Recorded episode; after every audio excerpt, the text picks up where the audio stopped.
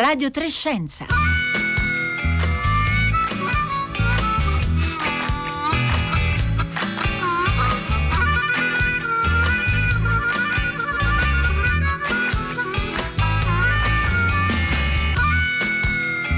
Buongiorno da Paolo Conte, benvenuti a questa puntata di Radio Trescenza di mercoledì 28 ottobre.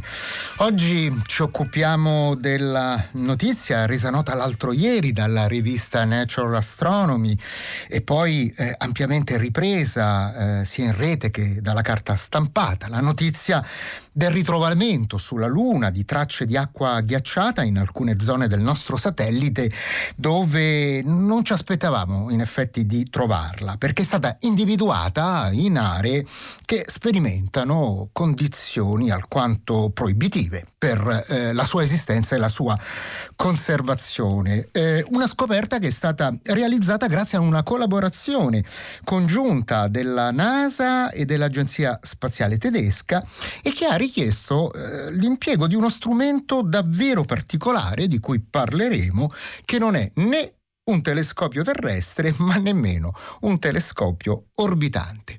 E allora vi ricordo come sempre il numero per eh, interagire con noi durante la diretta con sms e messaggi di WhatsApp che è il 335 56 34 296 e poi ovviamente i nostri profili Facebook e Twitter dove siamo presenti come Radio Trescenza col 3 scritto in cifra.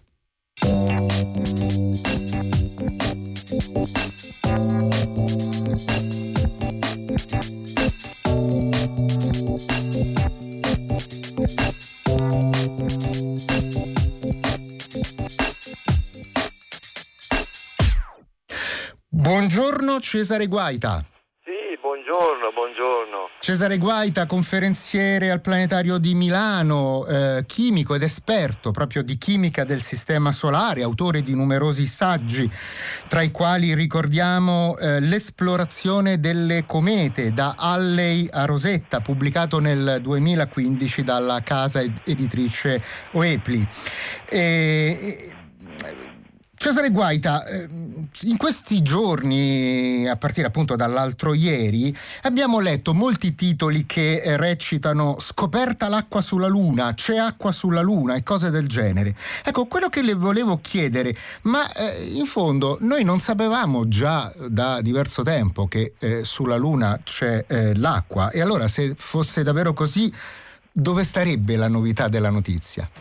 Ma eh, dunque è vero questo eh, sapevamo fondamentalmente che l'acqua sulla Luna era presente sui poli, cioè eh, in quelle zone la Luna ha un'inclinazione molto bassa rispetto al Sole, dove non entra mai la luce solare.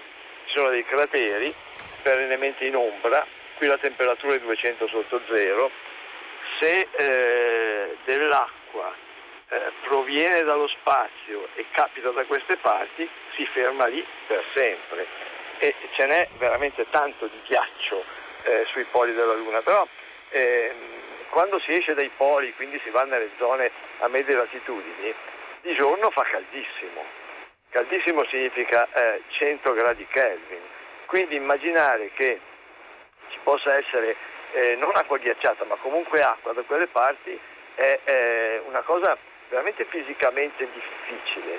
La scoperta eh, di questi giorni eh, è proprio questa, che sembra che esista eh, del vapor d'acqua, lasciatemi dire, che si solleva dalla superficie in certi momenti della giornata anche in zone perfettamente illuminate dal sole.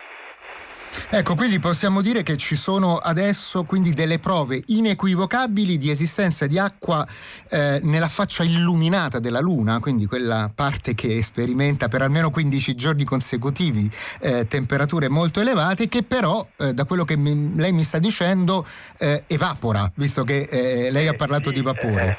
Eh, la, le misure, come anche oggi racconteremo, sono state fatte per via spettroscopica. Quindi eh, io faccio uno spettro su dell'acqua che è in fase vapore, però l'acqua per andare in fase vapore prima deve sollevarsi da qualche parte, quindi si solleva dalla superficie della Luna e eh, vatte la pesca come c'è finita lì, si solleva e eh, si solleva perché? perché il sole scalda quella porzione di superficie. E una volta che si è sollevata, se io ci metto lo strumento giusto e guardo nel posto giusto, ecco che eh, la sensazione spettrofotometrica dell'acqua la posso ricavare. Ecco Cesare Guaita, eh, dicevamo appunto che eh, con la spettrometria che siamo riusciti a trovare l'acqua sulla Luna utilizzando, eh, lo dicevo prima, un eh, telescopio particolare che si chiama SOFIA, che ovviamente è un acronimo che sta per Stratospheric Observatory for Infrared Astronomy. Ecco, di che cosa si tratta? Ma, eh, Sofia è veramente un telescopio particolare che, eh, pensate, è un telescopio da 2,5 metri che è stato eh, posizionato su un Boeing 747. Su un aereo? È, è su un aereo. Perché su un aereo? Perché eh, il 747 può andare fino a 12 km di altezza. Ora, a 12 km di altezza l'atmosfera quasi non c'è più e soprattutto non c'è umidità.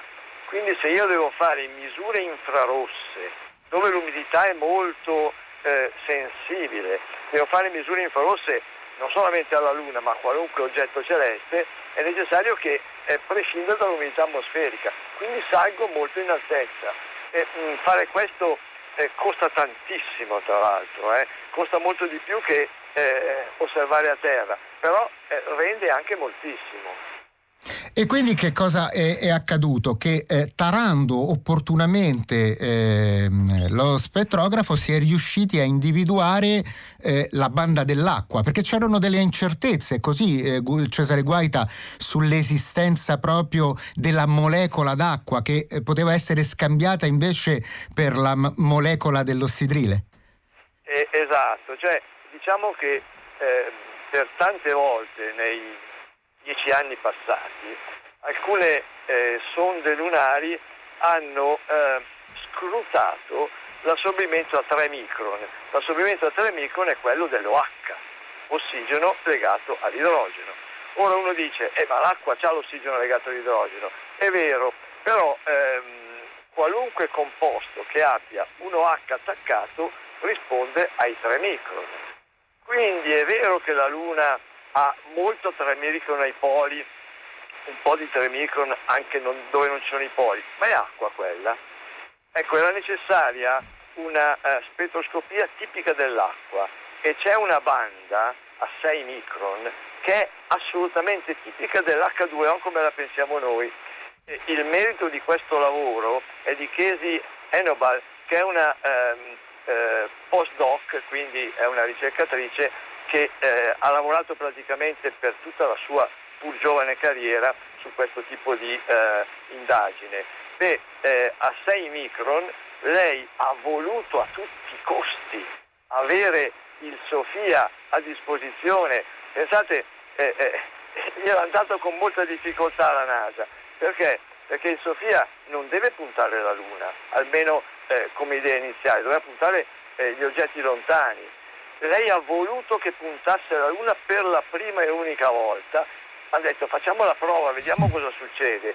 E, e, bene, eh, alla fine di agosto del 2018 eh, hanno eh, messo sul eh, sensore di Sofia un filtro a 6 micron e hanno puntato una porzione della Luna eh, sempre illuminata. È stato scelto il cratere Clavius, forse ve lo ricorderete, ma Clavius è quel famoso cratere dove c'era il monolite di 2001 di sé nello spazio. Quindi sì. fa scena questa cosa. Eh? e, e, e gli hanno dato, sapete quanto gli hanno dato di tempo? Gli hanno dato 10 minuti, 10 minuti per puntare il Clavius.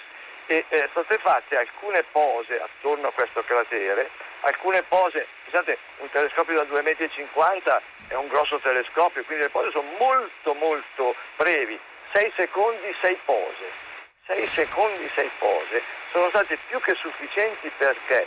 Perché andando a eh, eh, tampinare le varie regioni attorno a Clavius è sempre uscito l'assorbimento a 6 micron tipico dell'acqua. La eh. cosa stupefacente. Davvero, perché? davvero perché anche questa storia è incredibile. Eh, del... Lei stessa, la Casey Honeyball, eh, ammette che non è possibile che l'acqua sia presente in una zona completamente illuminata dove la temperatura è molto alta, ma se c'è devono esserci delle spiegazioni del come è fatta arrivare da quelle parti. Ecco, che ipotesi si fanno Cesare Guaita? Ma diciamo che ehm, anche i ricercatori che hanno fatto questa eh, scoperta sono un po' incerti. E l'ipotesi primaria è che l'acqua non venga dalla Luna ma venga dallo spazio. E mi spiego, eh, eh, oggetti meteorici ricchi di acqua cascano un po' dappertutto. Ora nel caso della Terra bruciano prima di arrivare, nel caso della Luna arrivano fino alla superficie e eh, ci sono indizi molto forti che quando ci sono dei grossi eh, flussi meteorici che noi possiamo visualizzare la Terra perché fanno le strisce nel cielo, ma eh, che sulla Luna vanno direttamente contro la superficie, ecco, eh, in questi momenti sulla eh, Luna si libera anche un po' di vapor d'acqua. Quindi potrebbero essere dei micrometeoriti ricchi di acqua che depongono l'acqua sulla Luna. Però a questo punto eh, cosa succede? Se la depongono dovrebbe evaporare subito. E invece no. E invece no perché quando un micrometeorite colpisce la polvere lunare, la fonde eh, e queste goccioline fuse che poi si rapprendono velocemente inglobano l'acqua che rimane chiusa lì e conseguentemente eh, l'acqua che rimane chiusa lì è un'acqua che si eh, concentra progressivamente nel tempo. E cosa succede? Succede che quest'acqua, che probabilmente è diffusa dappertutto, quando viene eh, come dire, eh, tampinata dal calore solare, siamo di giorno, soprattutto verso mezzogiorno, ecco quest'acqua tende a evaporare dalla superficie lunare verso l'esterno ed ecco la spettroscopia che la vede. No, ehm, io penso che questa sia una cosa possibile, ma eh, c'è un'altra possibilità che secondo, parlo da chimico, purtroppo è una deformazione professionale, eh, eh, c'è un'altra possibilità che mi sembra più veritiera Fondamentalmente, cosa fa il Sole sulla polvere lunare? Gli spara addosso dei protoni ad alta energia. Ora, quando io penso alla polvere, penso a silicio legato all'ossigeno. Immaginate il silicio legato all'ossigeno che si vede arrivare un protone come una pallottola. E si spacca il legame silicio-ossigeno. Il protone che cos'è? Idrogeno che si attacca all'ossigeno e quindi la polvere lunare si arricchisce di ossidrili ne parlavamo all'inizio. Questi OH ossidrili non sono acqua, certamente, ma sono un qualcosa che potrebbe diventare acqua. Quando diventa acqua? Quando le micrometeoriti che arrivano comunque dallo spazio colpiscono questa zona. A questo punto colpiscono, fondono, producono acqua e l'acqua si ingloba lì pronta per essere emessa. Ecco, Cesare Guaita, la, la, l'articolo di Nature Astronomy sul quale è comparsa la ricerca di cui stiamo parlando prova a fare anche una stima della quantità di acqua eh, che è presente eh, sulla Luna. Quanta ce n'è secondo i calcoli che sono stati fatti?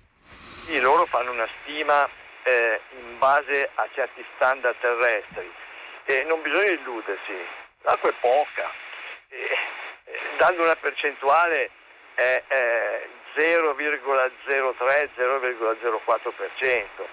Eh, significa che non mi posso tuffare dentro. Eh, per berne un litro dovrei prendere eh, 5-6 tonnellate di polvere lunare. Ecco, però la polvere pesa tanto, per cui 5-6 tonnellate non sono tantissime. Comunque eh, eh, è un, diciamo così, un tipo di informazione che ci permetterebbe di immaginare che quest'acqua si possa estrarre eh, una volta che magari una base lunare venga stabilita sulla Luna. Come estrarre l'acqua dalla polvere? Molto semplicemente scaldando. Ecco.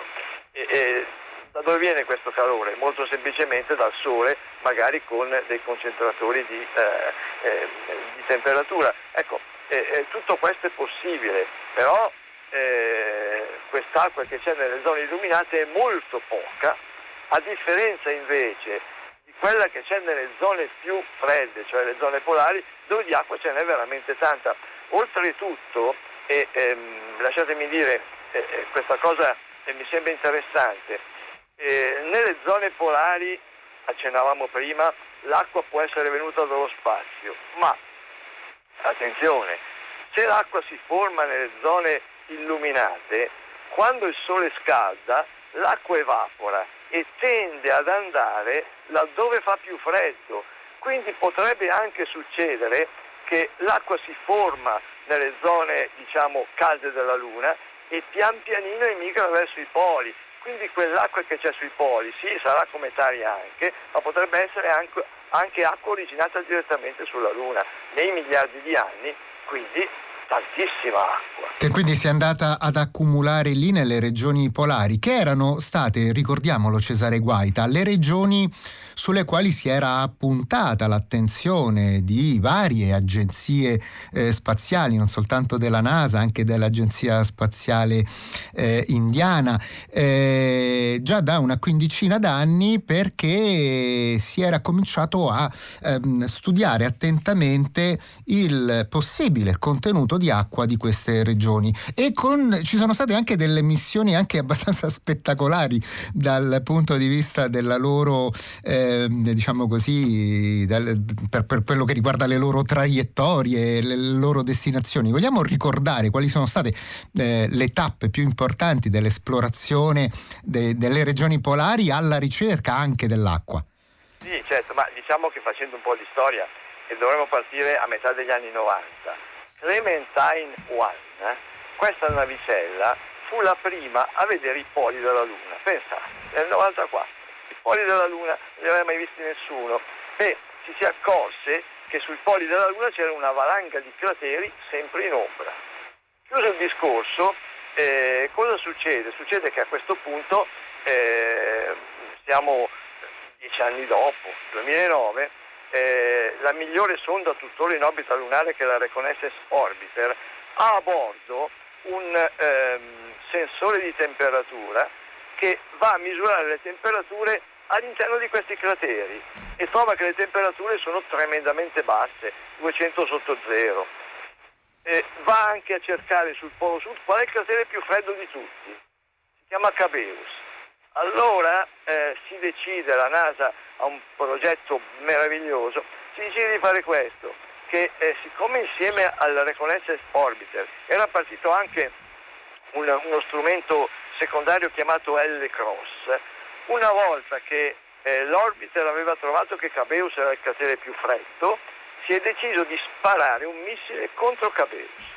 Perché? Perché se il missile avesse colpito Cabeus, se c'era del ghiaccio, avrebbe sollevato un polverone e eh, appena dietro il missile, pochi minuti prima, arrivava uno spettrometro infrarosso che eh, avrebbe visto o tentato di vedere eventuale presenza di acqua. Bene, eh, questa eh, diciamo così, emissione ha funzionato benissimo. Il 9 ottobre del 2009 il Lele Cross ha colpito Cabeus, si è sollevato veramente un polverone, l'hanno visto anche da terra, l'acqua si è vista in questa polvere, ma cosa tremendamente importante e interessante secondo me è che si è visto anche qualcos'altro, si è visto anidride carbonica, si è visto metano, si è pensato e si è capito che forse quest'acqua è di origine cometaria. E la maggior parte di quest'acqua potrebbe essere stata depositata da comete, che nelle comete non c'è solamente l'acqua, c'è anche qualcosa di diverso che eh, rende l'acqua eh, particolarmente conoscibile. Eh, mh, mm, è un esperimento eh, quasi da, da, fantascienza, ma è perfettamente riuscito. quasi contemporaneamente gli indiani hanno eh, messo in orbita Chandrayaan e mm, gli americani hanno chiesto agli indiani di portare sul loro Chandrayaan un, uno spettrometro infrarosso di ultimissima generazione chiamato M3, Moon Mineralogy Mapper, eh, che aveva a bordo un sensore a 3 micron. Bene, con questo sensore a 3 micron che non vede l'acqua, ma vede l'OH che potrebbe essere parte di acqua parte no, con questo sensore a 3 micron hanno mappato tutta la Luna, attenzione, hanno visto che l'emissione a 3 micron era elevatissima sui poli, ma ce n'era anche laddove non c'erano i poli. E cosa interessantissima è che eh, quando sulla Luna era mattina presto, di questa emissione a 3 micron ce n'era tanta. Quando sulla Luna si arrivava, si arrivava a mezzogiorno, fa molto caldo, questa emissione a 3 micron spariva come se quel qualcosa che poteva essere acqua pian pianino evaporasse per colpa della temperatura.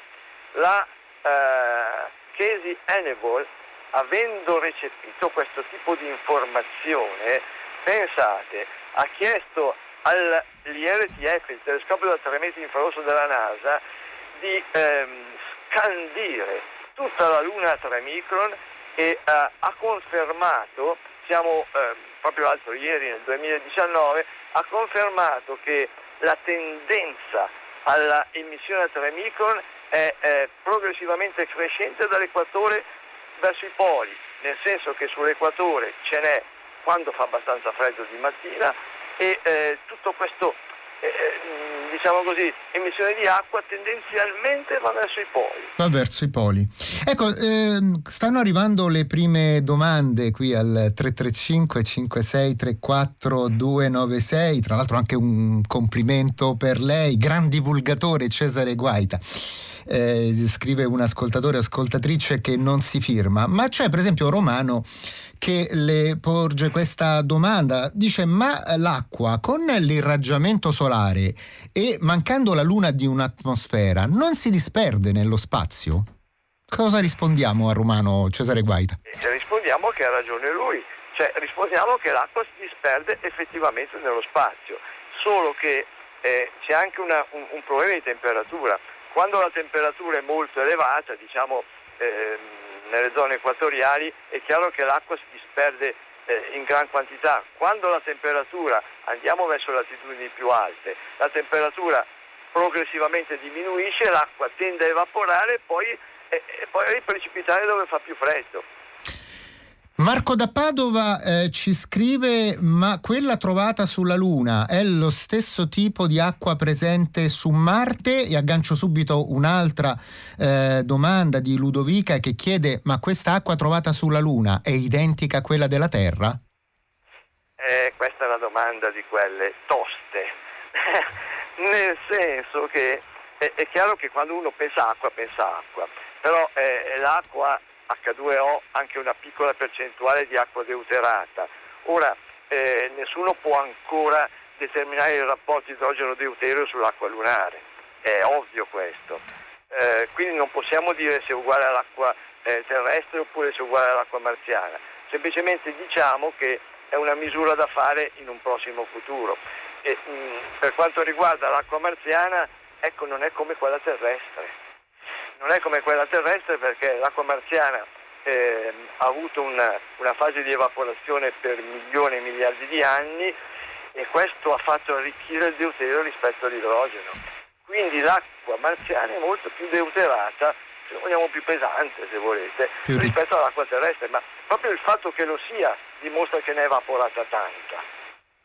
Molti ci chiedono, eh, ma allora quest'acqua eh, di cui eh, stiamo parlando potrà essere utilizzata, eh, visto che appunto il, si parla molto del, di questa seconda stagione della, della corsa alla Luna, eh, del programma Artemis eh, che vorrebbe portare la prima donna, il primo uomo eh, sulla Luna dopo la stagione degli Apollo nei, nel 2024, visto che si parla anche di eh, colonie permanenti sulla Luna nei prossimi decenni, forse alla fine di questo secolo.